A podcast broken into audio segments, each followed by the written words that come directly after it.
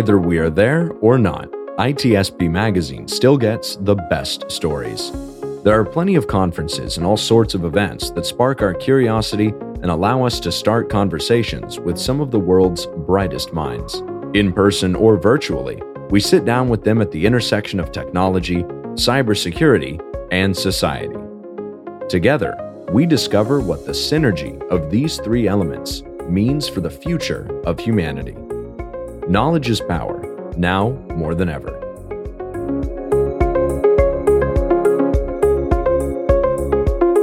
Marco. Sean.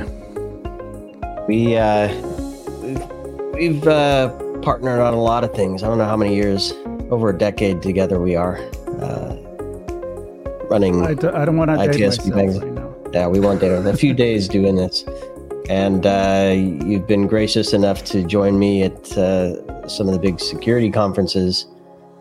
Many, many years uh, covering those events like RSA and Black Hat. ITSP Magazine was born at Black Hat, actually. And we've branched out to cover technology. And there's a big technology event that's been going far longer than I've been in security. and uh, our guest today, uh, I don't want to date him, but he's been he's been attending that event for a long time as well. And it's I mean, it's a cool event. It continues to grow and expand in, in topics and, and reach, and uh, a lot of cool things happening this year. And, and Charlie Fink is participating as a as a speaker there, part of the panel there, and leading a panel, actually, I should say. And of course, uh, writing about the event as he's done for a number of years. Consumer Electronics Show uh, is what it's called, CES, people know it as. And I'm excited to chat with Charlie about his session and about the broader where have we come from and where are we headed, does he think, in terms of advanced technologies and its connection to society? And Charlie, Thanks, we don't, Sean. we don't Thanks- have an thanks, entire Marco. day. I know. We have, we have I know this is the problem with being a geezer. When you ask me a question, it could go on for quite a while. I will say this is my 31st or 32nd CES. I've been every year since the probably 1991. Uh, I took some time off, about seven years, sort of right around the time the smartphone took off. But I came back as a writer, and uh, I'm a college professor and podcaster. Uh, my weekly podcast, This Week in XR, comes out every Friday. I co-host with uh, Rony Abovitz, who's the founder of Magic Leap. So he's kind of famous, and uh, it's it's you know become quite popular. We cover tech broadly with sort of a bias toward extended reality, but I would say now we talk about AI more than anything, and that of course is the topic of the panel that I am moderating for Digital Hollywood on Monday. Uh, we have a bunch of terrific entertainment and technology people up there, or people involved with entertainment technology. And everyone has got a perspective, including Google and Paramount Global and HTC. I mean, of, that's a good panel. And uh, we'll see how people are applying AI to their businesses and where they think we're going now in the post strike world. So uh, interesting topic. You know, it's one digital Hollywood. They put a lot of great people together, but then they put you together on stage. So I think there's seven or eight people on our panel, and we've got 40 minutes. So I don't know. You do the math. Everybody gets to speed talk for six minutes, but it, it is an interesting topic, and I'm looking forward to what everyone has to say. For for a strike that lasted that long, uh, five over six months almost. I think uh, concentrated the whole topic in forty minutes. It's uh, it's gonna be a tough one, but I'm gonna sh- I'm gonna throw another challenge at you. If you can uh, concentrate a history of CES in like I don't know five minutes, Well, sure, the sure. I mean, Sean called uh, CES the Consumer Electronics Show, but it actually is the Consumer Everything Show because everything has got electronics in it. They got refrigerators, they've got cars, they've got you know International Harvester is there, John Deere. I, I mean, you know, and and so it's all sort of a unified whole in a way. And what it does for me is it sets the year. I see what's coming in, you know, what's going to be introduced. You know, we're seeing this wave of, for example, a new wave of uh, video smart glasses that have been positioned as a smartphone accessory. Well, we saw that you know from TCL and uh, RayNeo and uh, XREAL and others are uh, Rokid. Uh, these are you know three hundred dollar glasses that plug into your smartphone. So instead of watching a six inch screen, which is like a five percent of your field of view, unless you hold it really close to your face, uh, you know it it throws up a two hundred or three hundred inch big screen HD TV, HD ish. Uh, but you know, if you want to do some productivity at Starbucks and you unroll your keyboard and look up in the sky. I just think that's so cool. It's not great for that. I don't see people doing that yet. But if you're walking the dog and you want to watch the ball game or something, I, I just I have been waiting for this for a long time. I don't know how big it's going to get, but all, a lot of these products, you know, have gotten great reviews this fall and uh, hope I'll find out at CES how people are feeling about their performance and where they're going next year with this. I would never have guessed when I started covering AR uh, eight years ago for Forbes that uh, this would be the way that AR finally made its way into our lives simply as a kind of wearable television set. But there we are. And I want to, because the other word in the, in the name of the event is consumer. Um, mm-hmm. But I think my experience in advanced technology is that it often hits some business world first. And we can probably look yes. to XR and AR, and that is certainly in the healthcare space. No, no, that is, uh, I think, a good insight. Uh, it is as much business to business as it is business to consumer and uh, much of the technology you see there healthcare is is one big example and xr is another uh, but you see it all over the place there's you know high end displays that would only be purchased by a professional you know there are um, you, you, know you see these giant industrial drones or stuff from international harvester those aren't consumer products people would only buy those products for their businesses so there's a tremendous coverage of business to business, along with business to consumer and business to prosumer, because sometimes it isn't you know really clear. So also a lot of products you see there are prototypes. They never actually end up on the market.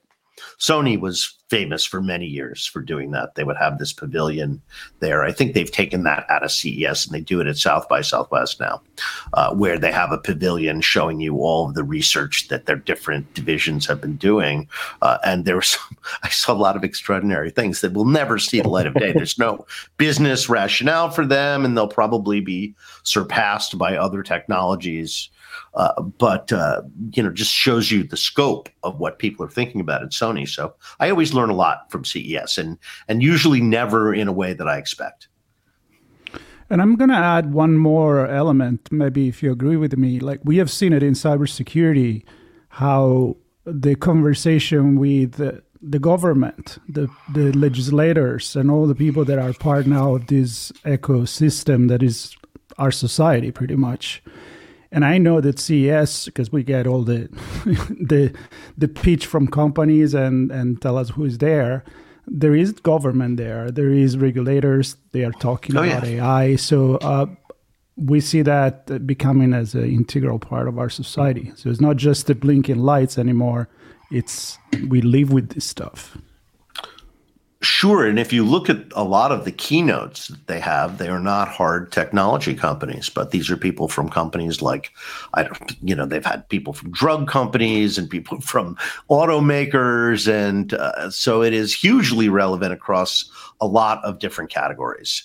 And as you said, it's a lot of marketing of you know their current businesses and you know trying to you know the government is there because they want to understand the business agenda for the coming year. And businesses are interested in anything that has to do with potential regulation. So those are all questions that CES has gone from essentially being for computer salesmen to evolving into this, as I said, cultural event. And, and I think you rightly point out that it's not just a cultural event, it's a business to business event, it's a business and government event. I mean, they in, in 2019, they had 180,000 people there. It was insane. You could not walk down the hallway at the Venetian, which is, you know, 40 yards wide. so, uh, I, you know, obviously there's been a lot of attrition. Uh, foreign travel has become more difficult and restricted because of health concerns. Uh, I think it's easing up, although a lot a lot of COVID is going around right now. But I wouldn't be surprised if there were 150,000 people there. Yeah, that'd be a, a few footsteps and uh, quite quite a number of miles walked. Yes, yes. Sure. Be prepared to walk ten miles in your most comfortable shoes. Exactly, exactly. I, w- I want to go to uh, the, this digital Hollywood because it, mm-hmm. it, speaks to AI and XR, and it, it says to streaming and advertising, mm-hmm. and that that last word. Uh, catches me. I mean, obviously, everything is ad driven these days, it seems. But um, what are your thoughts with respect to advertising there? What well, what's going on? Ho- Hollywood has always been interested in consumer electronics, starting with uh, technical people and eventually because it's become a cultural event. Uh, most of the technical people at the studios attend CES at least for a couple of days because there's cameras and other systems there that are uh, relevant to them. And as you point out, policymakers and, and other businesses that may be uh, adjacent to or related to their business. So, uh, you know, there are a lot of people there making deals. And of course, the future of advertising is a very, very important topic, uh, as are streaming services. Now, Victor Harwood, who runs Digital Hollywood, has been doing this for uh, 35 years this is really his show to the extent, uh, you know, and much more hands-on than, and and he uh, does different versions of it all over the country and I believe the world. And you know, this is sort of his CES version. He has a close relationship with CES. He's been programming uh, this sort of side show or complementary show. It's a an additional ticket. Uh, a, a, day or a couple days before the actual show begins. So it's really the hardcore people who are here to network and meet each other are always here a couple of days before with the writers and analysts, which is great. You see a lot of old friends, you have a lot of meetings, and then when the floor's open, you can, you know, start running around and putting on the big miles. Uh, so, um, yeah. So I don't know that, I hope that answered that question. Yeah, it does. What I, what I would like to do is to go into. I know you've written a lot about the metaverse, and uh, I want to pick your brain really quickly because it probably connect with what your panel talks about. But well, I mean, you know, two years ago, much. two years ago, the metaverse was the only thing we were talking about. I know that's exactly where I was going. Is now it's all AI, generative AI, I don't hear as much about the metaverse anymore. Are we distracted? It's, it's in our hold. What's it, what's your uh, point on well, that? Well, first of all, the metaverse was not a very useful word. It was a hypey word, and everybody knew that that word was going to go away. So the word going away overall is a good thing because it was very vague. It came from science fiction. It didn't really relate to 3D virtual worlds uh, and how we access them so the premise of the metaverse is more of the web is going to be more 3D more of the time. And that people will start to navigate larger portions of their social life and their economic life using 3D worlds like Fortnite and Roblox. Uh, is that true? Well, I mean, again, you know, you want to talk about things like advertising and, you know, selling things. I mean, maybe, but, you know, the 2D internet is also very good at that.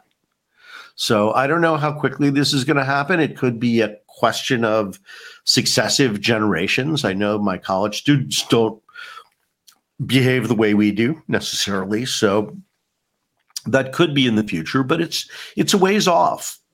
Uh, I do think that Meta wants to build a metaverse. I don't think they're calling it that anymore, but they want to build this connection of 3D virtual worlds through which you can move seam- seamlessly, you know, taking with you your identity and digital assets and uh, social graph. Uh, but that's what they're trying to build. I don't think they've stopped trying to build that uh, for VR. Uh, and, you know, I would say it's actually getting better. You know, again, a lot of the hypiness, a lot of the people who are there just because of the pandemic have left. That's bad, but the people who remain are more engaged. So it's entering a different phase. Well, they So, changed the you know, the metaverse it. is They- en- it's entering a different phase and not calling itself the metaverse anymore. I mean, remember what everybody was saying two years ago, which is this is going to unfold over 10 years. And you know what happens when tech people say 10 years? They mean 20 years. Right? 10 years, five years from now, it's still going to be 10 years. Yep. So I don't, I don't know. I mean, the metaverse is it's an interesting idea that we really won't know about for at least five years, whether it's still there and whether it will ever really be that relevant. I mean, it's relevant for people who do 3D collaboration, the people who are using NVIDIA Omniverse. So it's relevant to them. If you want to call that the metaverse, people, some people would, some people wouldn't. So uh, there you go. That was part of that word. The problem with that word was that it, it was so completely fungible; it applied to everything.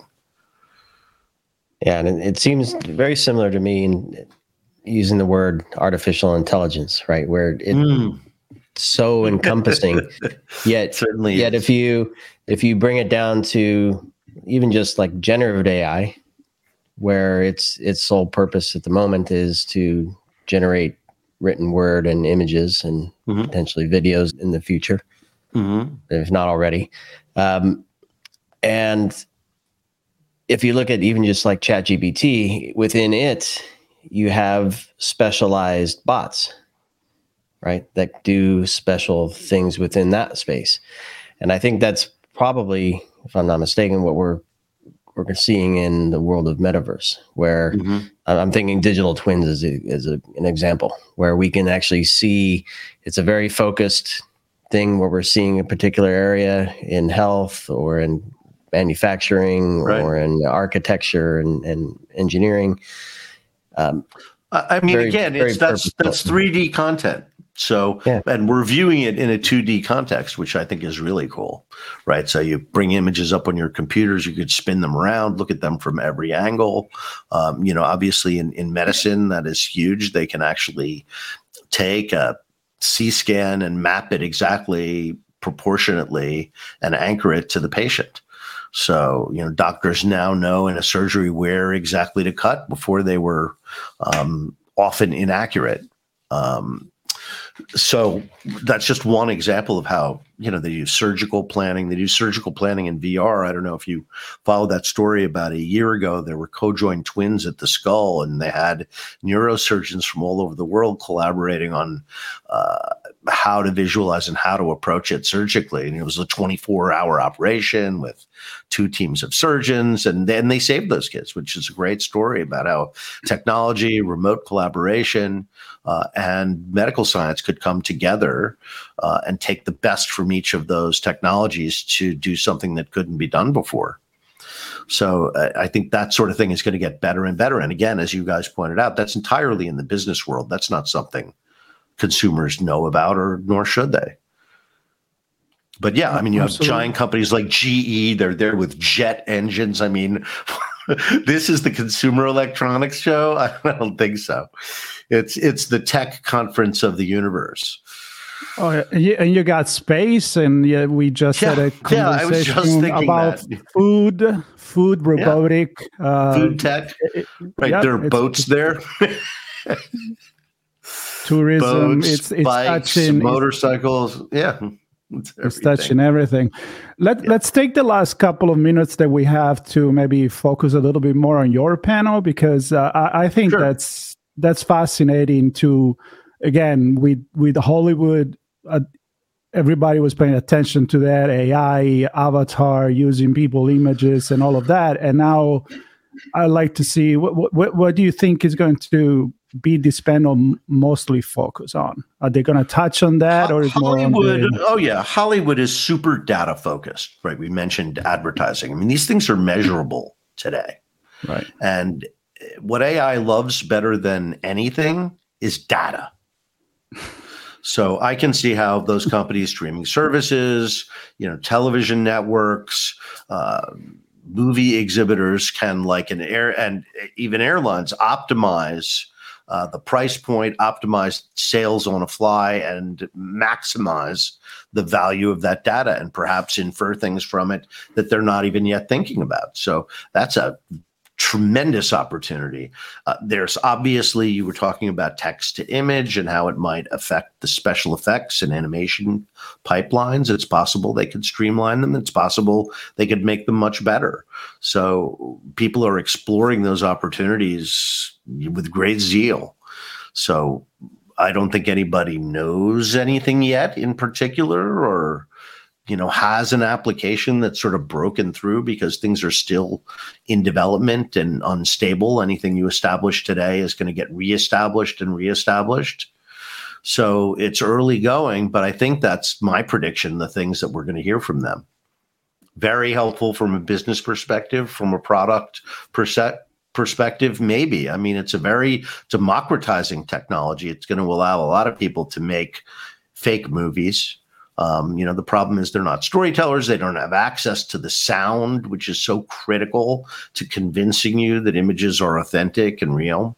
Uh, what it will result in probably is a zillion more videos on TikTok or a change in the videos we watch on TikTok. or, or you know, reels or, or take your pick, uh, you know, Google uh, Shorts or whatever they call their thing. Yeah, YouTube Shorts. Yeah. What I what I find interesting is the uh, the makeup of the panel because uh, I'll start with the CAA, Creative Arts, right? So the the story, right, and that story has to live somewhere. So it's going to live on uh, some powerful piece of hardware. There's NVIDIA in, in the panel that's supported by some infrastructure. That's Microsoft on the panel that's presented through some interface that's HTC on the panel. And the final result is the creative piece comes the actual content. That's Paramount uh, mm-hmm. on that panel.